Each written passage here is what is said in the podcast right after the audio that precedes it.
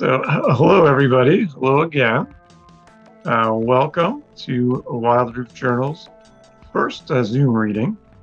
So, we have so many good contributors to share their work. I don't want to get too bogged down uh, to, to give you info at the beginning, but I'll say a couple of words, get a quick intro out of the way, and then really just get on with it.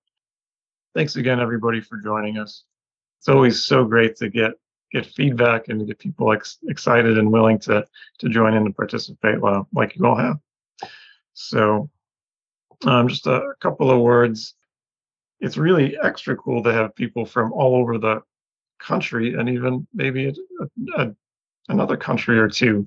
Uh, I think we're even in the perhaps the UK and Australia, just off the top of my head, uh, in addition to all around the US. So it's always cool to get kind of a, a pretty wide range of people and creators. Um, and it's always nice to, to revisit some past contributors. So I think everybody here represents, I think, our issues between issue 11 and issue 16, basically our issues from this year, this current year. So it's always good to connect with somebody who might have been in an issue a couple of months ago, revisit what they're doing, uh, at least say hi, keep up with their work, maybe on social media, um, and an event like this is just another way to, to reach out and engage. So um, planning to do more of these events in the in the near future. Um, nothing set as far as a schedule yet, but just to kind of throw that lightly out there. Um, I hope to do more of these uh, in the future. Some of you, most of you might already follow the Wild Roof Journal Instagram account. Um, if you don't, you can give it a follow. We're also on Twitter, same handle, Wild Roof Journal. Um, that's not as active, but we got a couple of plans in place to be a little bit more active on Twitter. And that's probably a good good point to uh, shout out our uh, our co-host uh, Misty tonight. Uh, she really pretty much set up this event. So uh, even though I'm giving the intro, Misty is probably the one who deserves the credit for organizing, uh, preparing, or organizing the, the the Google form and all the behind the scenes technical stuff for for tonight. So extra thanks to Misty. And on that note, um, I set up a tip jar, um, and any optional, obviously, any tip jar contributions will go to our volunteer helpers behind the scenes at Wild Roof Journal. So I'll put that. Oh, there we go. Uh, it appeared in the uh, the chat feature. So again, totally optional um, but just to kind of throw a little throw a little uh, extra out there. Uh, the second thing that you'll see in the chat is uh, a link to uh, an interview that I just took part of uh, this afternoon. Um, so uh, there's a, a writer named Becky Tuch, and she does a Substack called Litmag News. And she she invited me to join in this afternoon and chat for a bit.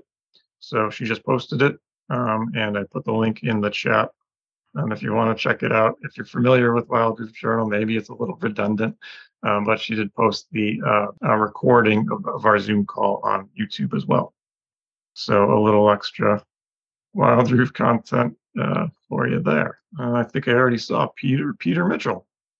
Yeah. Yes, I'm here. All the way from the other side of Earth. Yeah, so you're one of the one of. I think I'm in your future. I, today here is Thursday, and, and I gather it's Wednesday evening in the US. Is that am I correct? That's right. Yeah. Well, exactly. Perhaps? Yeah.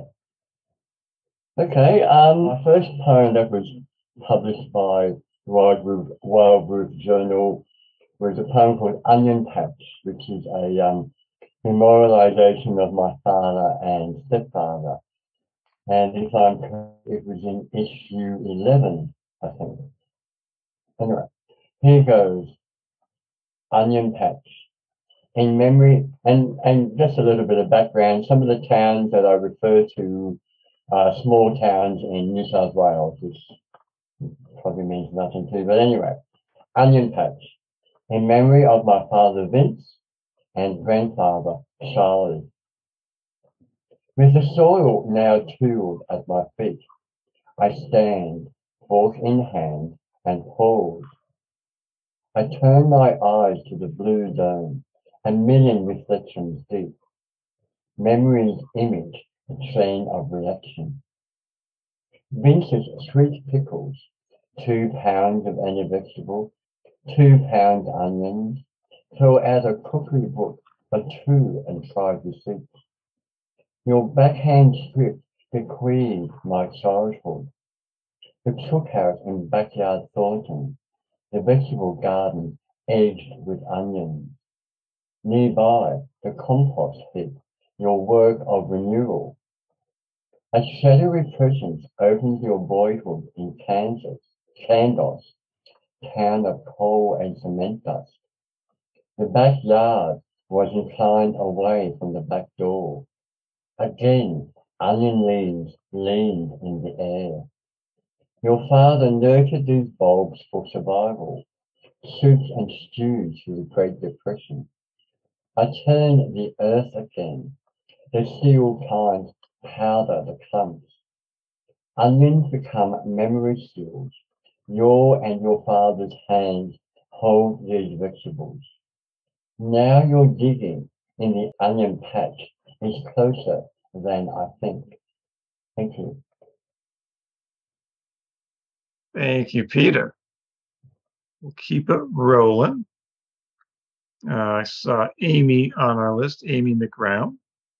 Guys, thanks so much, Aaron and Misty, for the invite and setting this up, and all of you guys for joining, all the writers um, and and listeners. So my piece appeared, I think, in the January issue, and it's a personal essay about my mom, who was a very gifted and talented writer and artist who passed away last year. It's called Ebb and Flow. Sea Change, Boston Harbor, Gulf Coast, Chesapeake Bay, Florida's Gold Coast, a beach in San Diego, then finally returning home to the Maine coast. She had all the moves, my mother, all the right moves, until our, my father left us, left her, left me alone on the island where they'd met 25 years before island. Air thick with the fragrance of spruce trees, crabapples thud in sync with the footfalls of deer hooves. The rush of the brook, its belly full of spring rains and snowmelt. Time is tricky on the island. We lose track of it, measuring the passage of moments by the level of the tide, angles of sunbeams, degree of bird song, dampness of dew beneath our feet, shift of the wind. Time, like speed limit signs and milk expiration dates, is just a suggestion. Cove. My mother in a dark green canoe with the man who tried too hard to be my father, serenading her at sunset, water smoothly reflecting their love. Here's where, so many years later, I kayaked to escape the mother I had unexpectedly become to my mother, cooking her dinner, buttoning her blouses, Here's where the teenage me hid the six pack of Budweiser between the jagged rocky ledges. Here's where I swam every time I returned for a visit. The water like ice, even in July. My mother applauding each dive like an Olympic event, the image captured over and over in faded Polaroids, blurred instamatic snapshots, 35 millimeter glossies, and all wedged in a shoebox. Me diving in, taking a leap of faith, escaping my life and later hers tidal wave. Sudden and random as grief, it hits this tsunami of dementia. I should have seen it coming, but I was an ocean of self absorption away. Her memory first to go, then the accidents a bridge, a garage, a parking lot. Then nothing makes sense. Moldy sandwiches in the cupboard, her fuzzy pink slippers in the freezer, and I return to keep watch over her restless, rootless soul. My mother wandering down the stairs at 3 a.m., the same stair creaking like it did when I'd sneak in drunk in high school. She's an apparition in flannel in the misty meadow, never quite getting to the edge of the water, and now out to sea. Her recollections come in waves swept out to sea, returning on the breath of a moment, teasingly washed to a shoreline. On the fleeting flash of a wave, she is isolated on the island of her mind, aqua, distant. On an island of dreams, the syntax of her life in unfinished disarray, and in the end, a teacup of ashes perched on the rocks, Easter sunrise with my mother, me breaking the thin ice of ice so I can scatter her in a favorite spot on earth, and even in April, spring is as false as my smile. Thank you. Beautiful, Amy. So we already have uh, two uh, two memorials to parents. That's a a nice start, a nice way to begin. I'm here. I thought I would read both of the poems that were um, in issue uh, 15, which was the one before this one, because they're they're short. Perfect. Um, and I appreciate being part of this and having them published in the journals. Just wonderful. Uh, this is Channel. The lamp sends down a cone of light, lifting me from night. I require nothing of myself, my mind. No one awake to make demands. No work lists, trying to remember, scheduling, cross checking. Nothing assigned. Reading nothing I should. Watery eyes, pages blurring, the world's bewildering ways Injustices remain unspeakable. I step into the current, little fishes, spots of bioluminescence. My finger touches their backs. And this is uh, Hope. it, it takes some guts to write a poem called Hope. I'll just say that I realize that. Um, and maybe it may be a little different from what you might expect. Hope. How we came to it, we did not know. We were a long way from the ocean. We walked for a long time. We could not say why we kept going. Lack of alternative, possibly. We drank from a deep hole, water cooled in earth. There were tall trees with thick bark. Needles softened our steps. Then mountains, snow. We descended to a coast. Fish and fruit were plentiful, and we ate. How we came to any of it less than clear. We told stories that pretended to knowledge.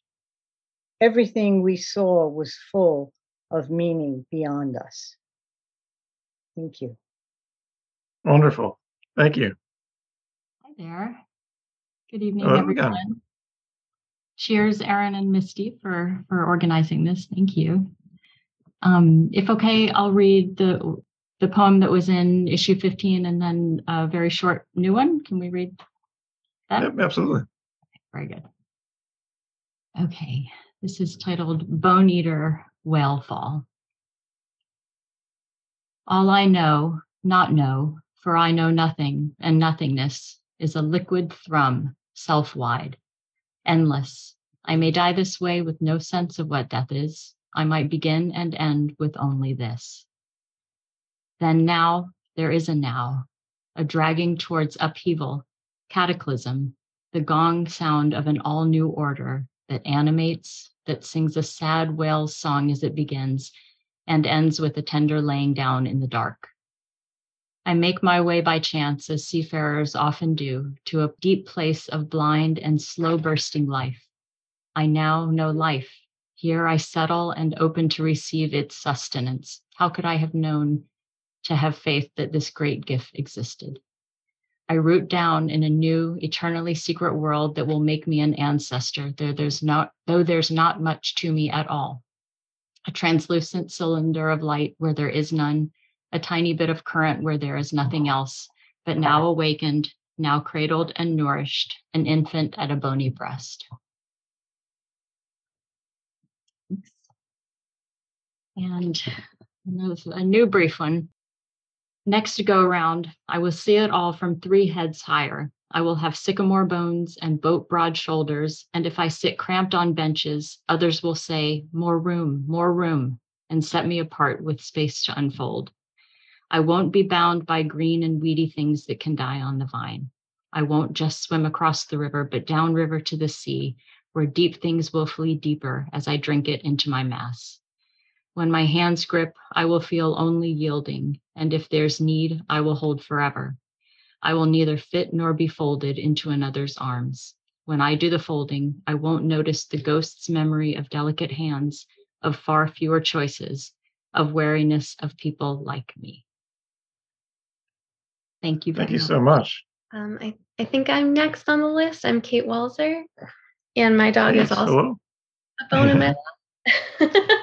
so I'm just gonna set him set him down. Um, I'm grateful to have been published in issue 14. Thank you, Misty and Aaron, for making this happen, and everyone else who's here. I'm excited.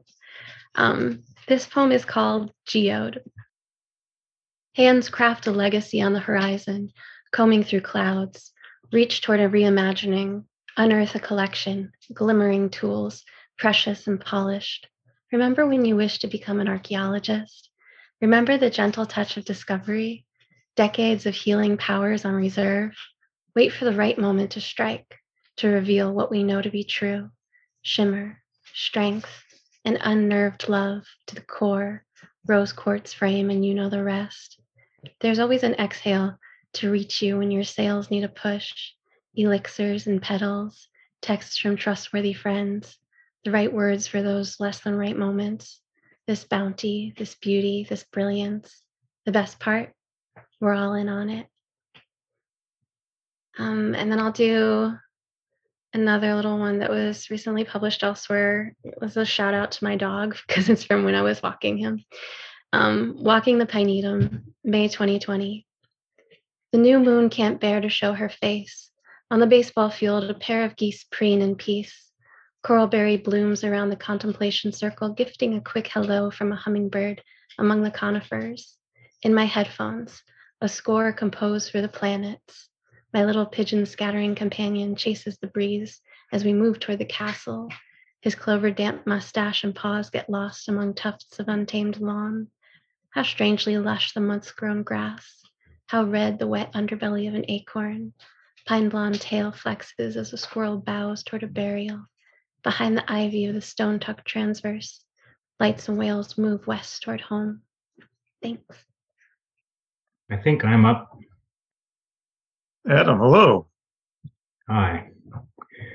So thanks everyone for being here and, and thanks for having me. Um, mine is an essay that was published in issue 15 called Submerged Stories Breaching History. It's far too long to read, so I'm just going to read the end. But to set up that end, let me tell you that I'm a historian and I go to the Snake River in this piece and see what I call ghost landscapes. That is all the things that had happened here before. So this is just the end of that. The river and its cultures aren't only intellectual puzzles to be solved, but histories to be felt. What I feel rattling in my bones are the stories ghost landscapes tell. Truthfully, I sometimes wish I didn't hear these stories and couldn't hear the absent voices. Knowing this history can feel like a burden.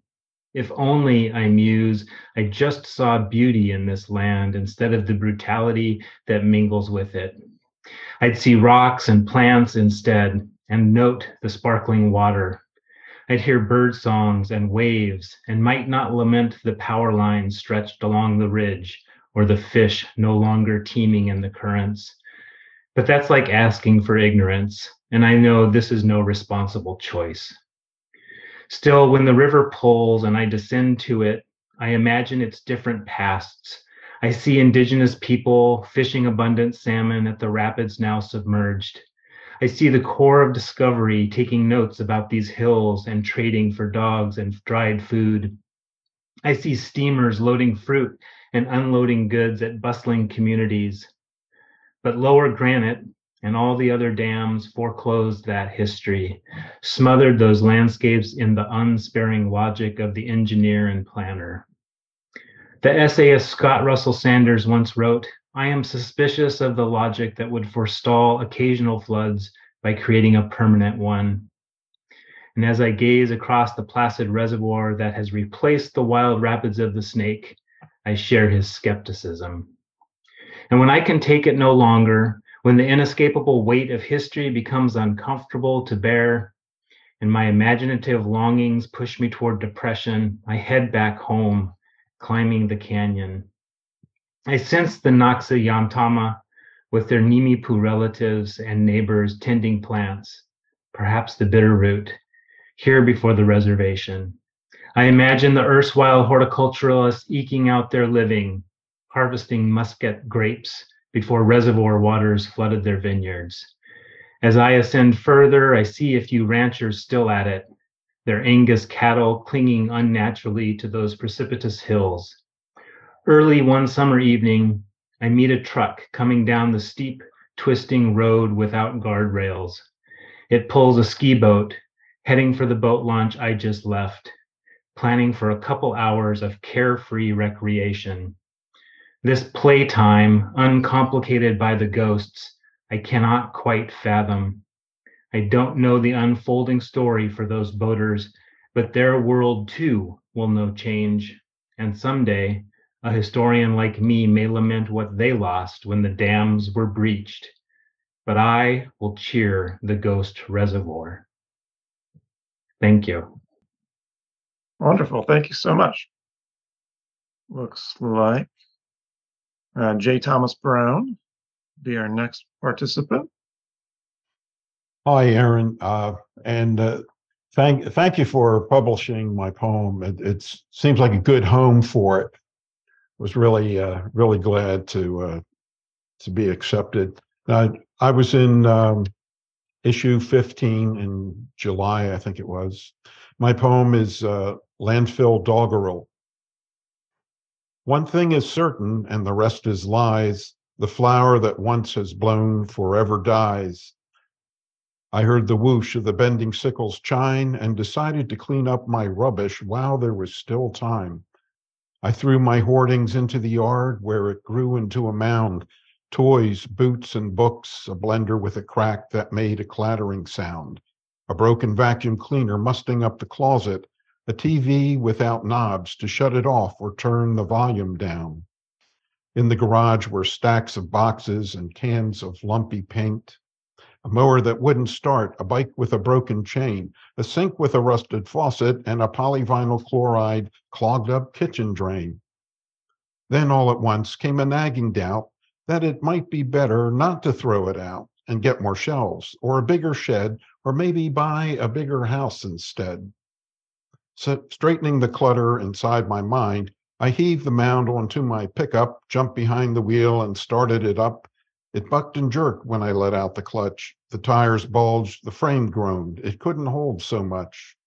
I stomped on the gas and got on the road, headed for the dump at last.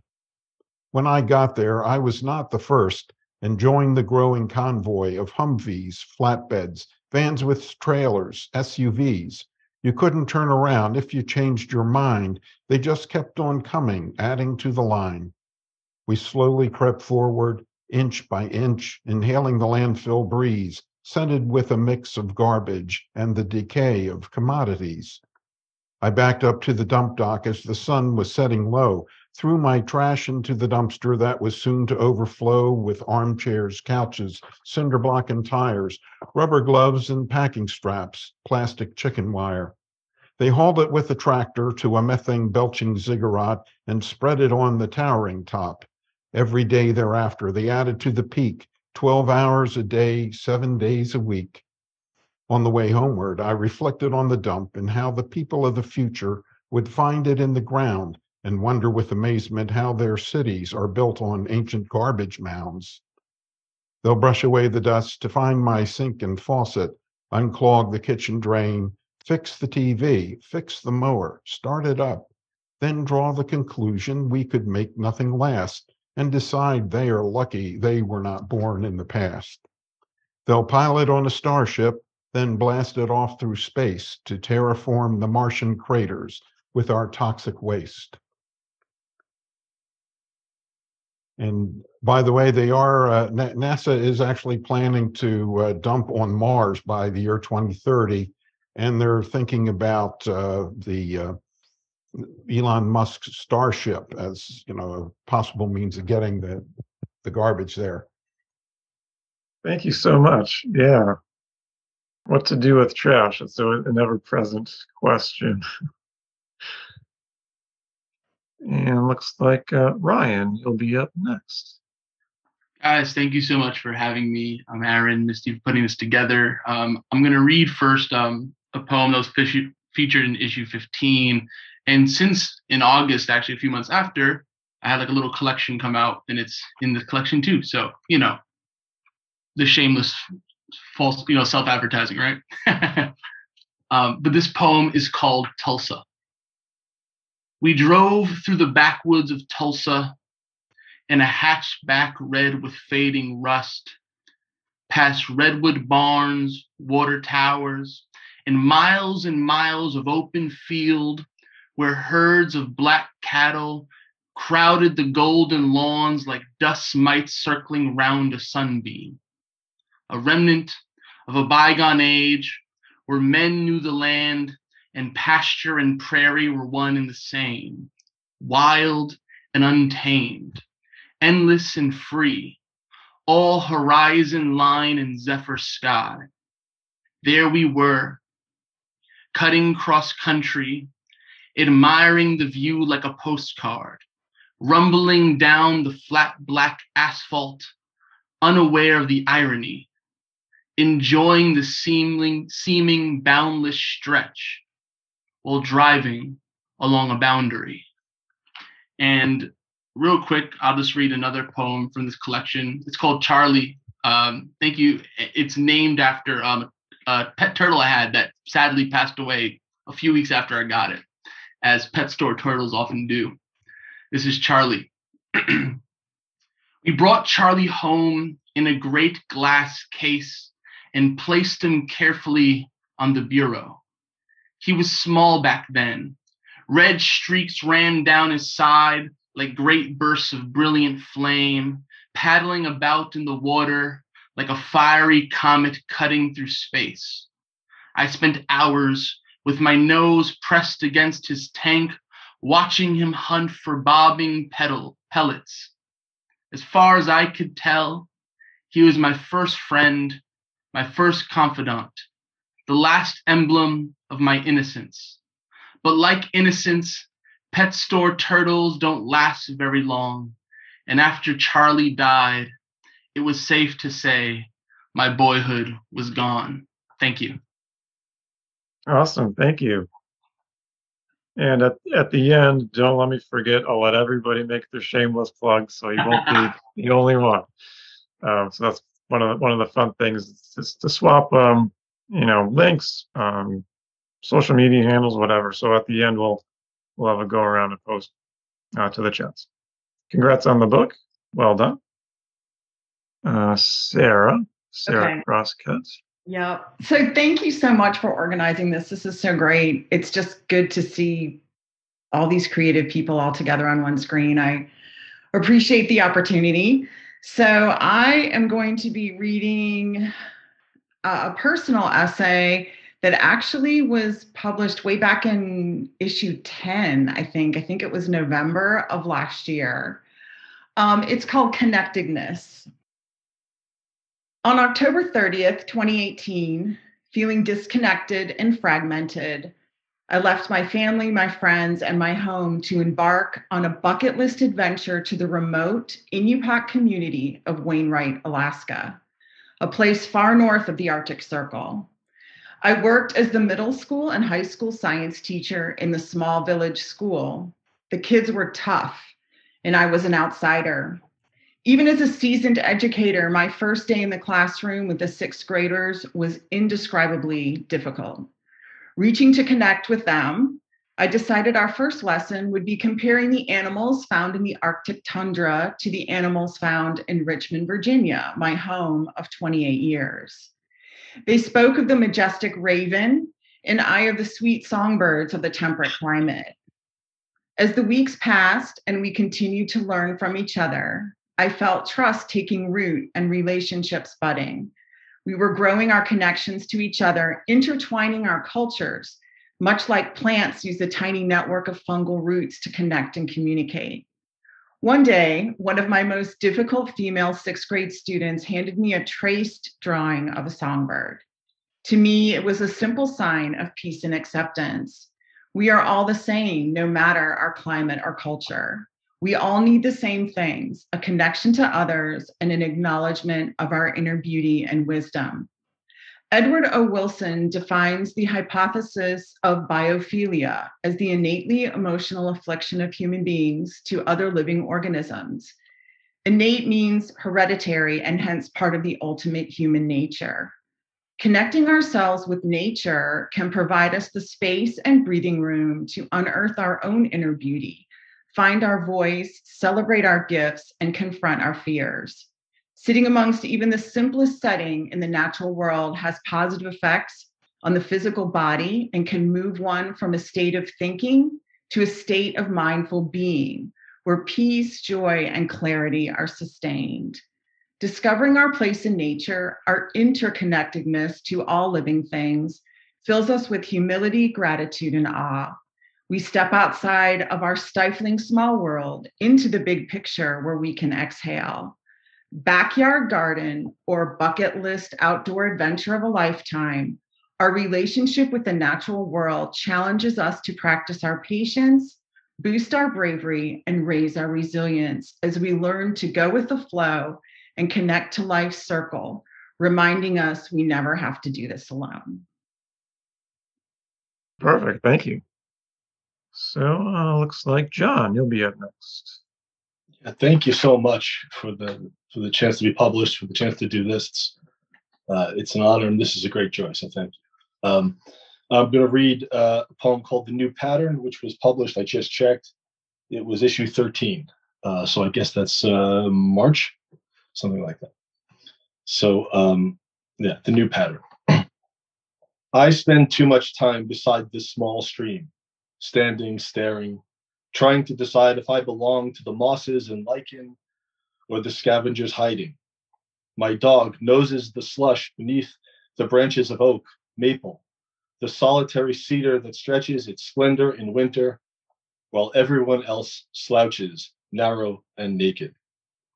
Like a child, I try to be surprised again, to look through your eyes. A red leaf under ice is the iridescent wing of a fly. I wonder what to make of the radiant web on the skin of the water. I think I see a memory of our bodies in happier times, our fragile veins like dry lightning, summer moonshine, or else a sign of my desire to shatter, crack apart, piece us back together.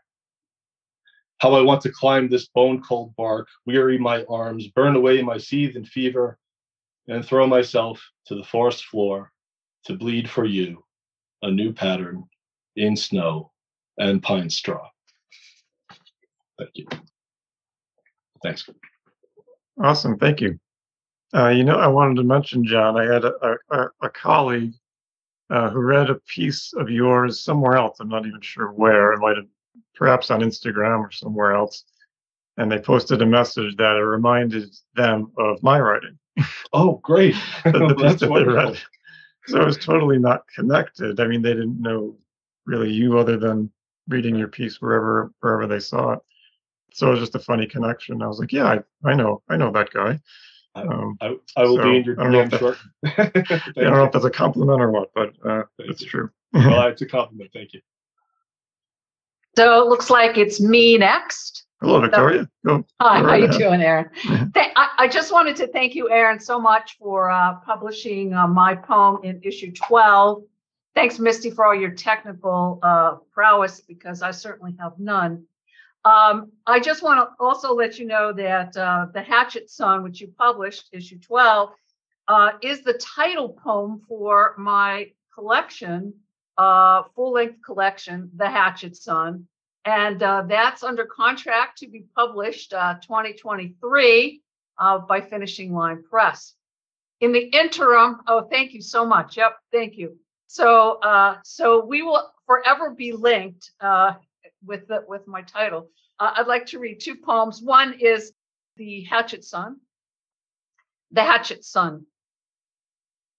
How empty the lake with no water, weeds, grass, and dried cattails. Where water once was, where water hid fishes, where water gave deer a drink. The lake lay bare like a lover, the first glimpse unclothed, where I am toppled by heat, where I struggle for air, where water once was. A lone vulture calls. I squint, raspy, drawn out hissing sound, where birds of prey convene, where water once was, where carcasses now grow grunting like hungry pigs or barking dogs in the distance, where bones turn from pink to creamy yellow, where water once was, and fishes and deer, where the hatchet sun sets. With it, without knowing it, thank you, Lovely. Tom. I um, I think that must be a, a ghost landscape. So thank you for that. Very inspiring to me.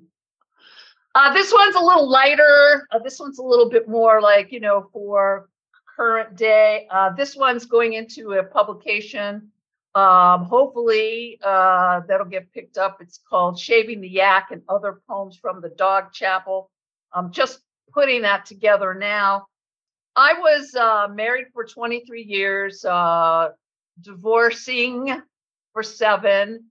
And um, now, looking back, um, there are all these little things left over that I keep saying, "Oh, that was a I should have. Hmm, that's I remember. Hmm. This is called little things left over. I was the bride of Frankenstein. Lightning, white streaks, black wig, interior wire frame for height and shape. We were married then, just moved into the new house on Crystal, perfect for entertaining and cooking. It was the first adult Halloween party we'd hosted together for family and friends. Costumes were not optional.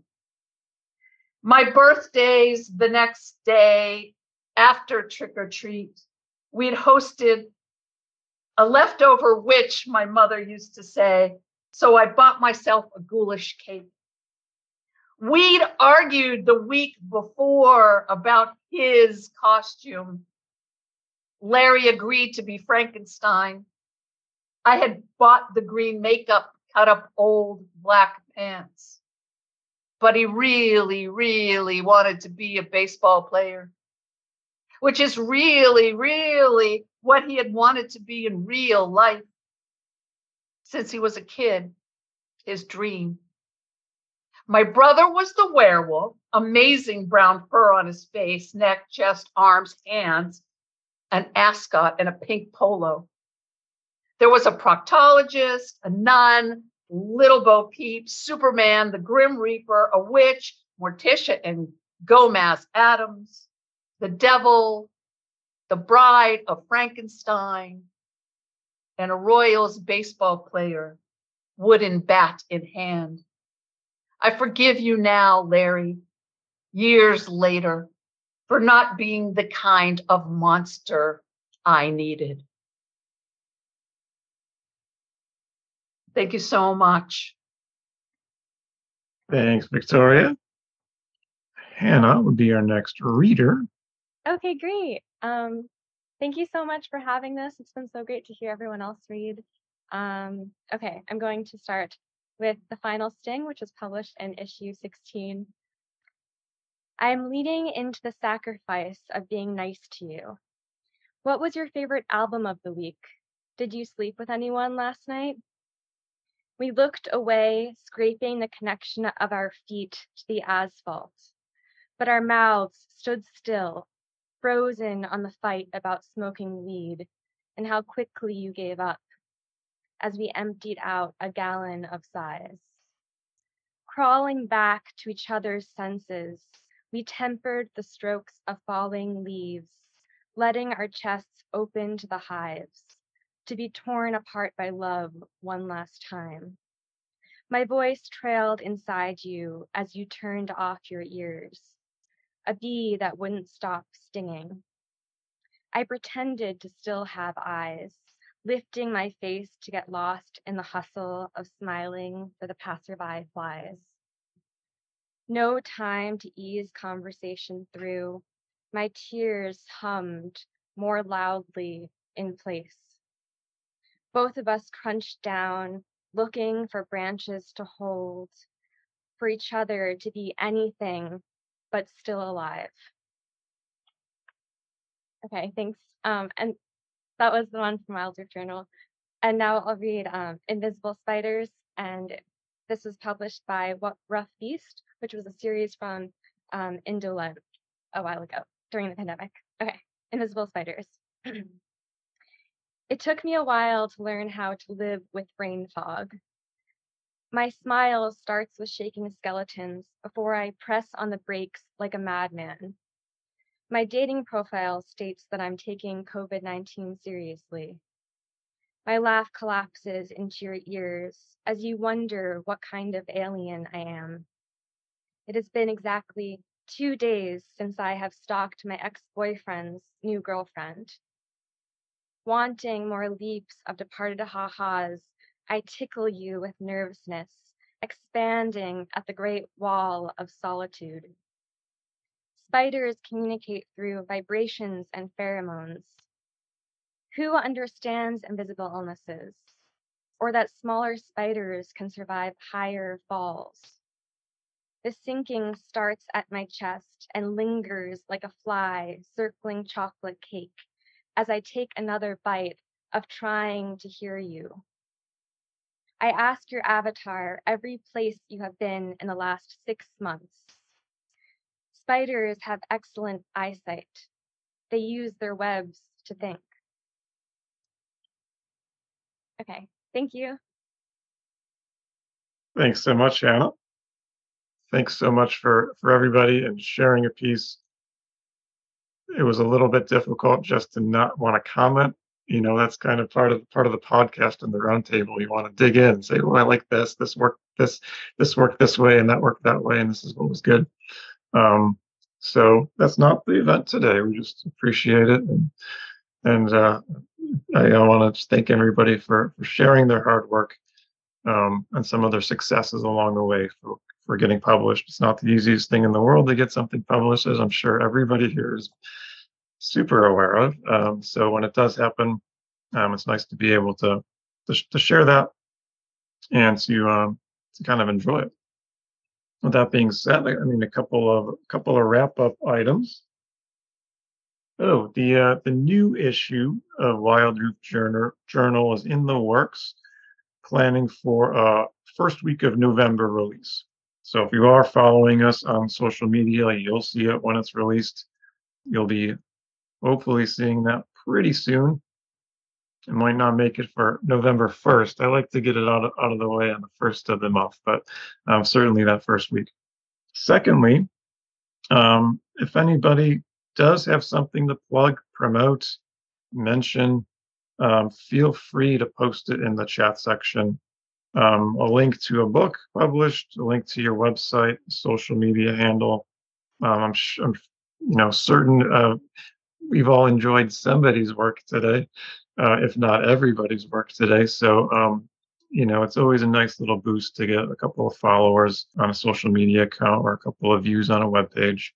So um, please feel free to, to post uh, anything you got uh, in the chat, and I'll, I'll, let you linger a bit and, and, click where you need to click and visit where you need to visit and bookmark what you need to bookmark and all that.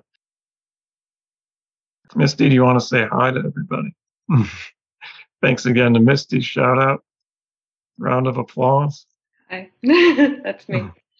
Yeah. No, thank you all for coming tonight. This was really fun. Uh, we haven't done anything like this before, so we were just kind of planning as we go and hoping for the best, and it really turned out incredible. So thank you all for your bravery and for being willing to share. Yeah, we were worried that, you know, is there going to be too many people, too few people, like I said. So uh, nice, nice size of the group, manageable, yet feels like almost like we are in a room. That would be about the about the amount of people we would have in like a in a real life poetry reading. 20, 25 people. That's perfect. It almost felt like a real uh, in-person event if you just imagine a little bit. Uh, so yeah, thanks again. Thanks, everyone.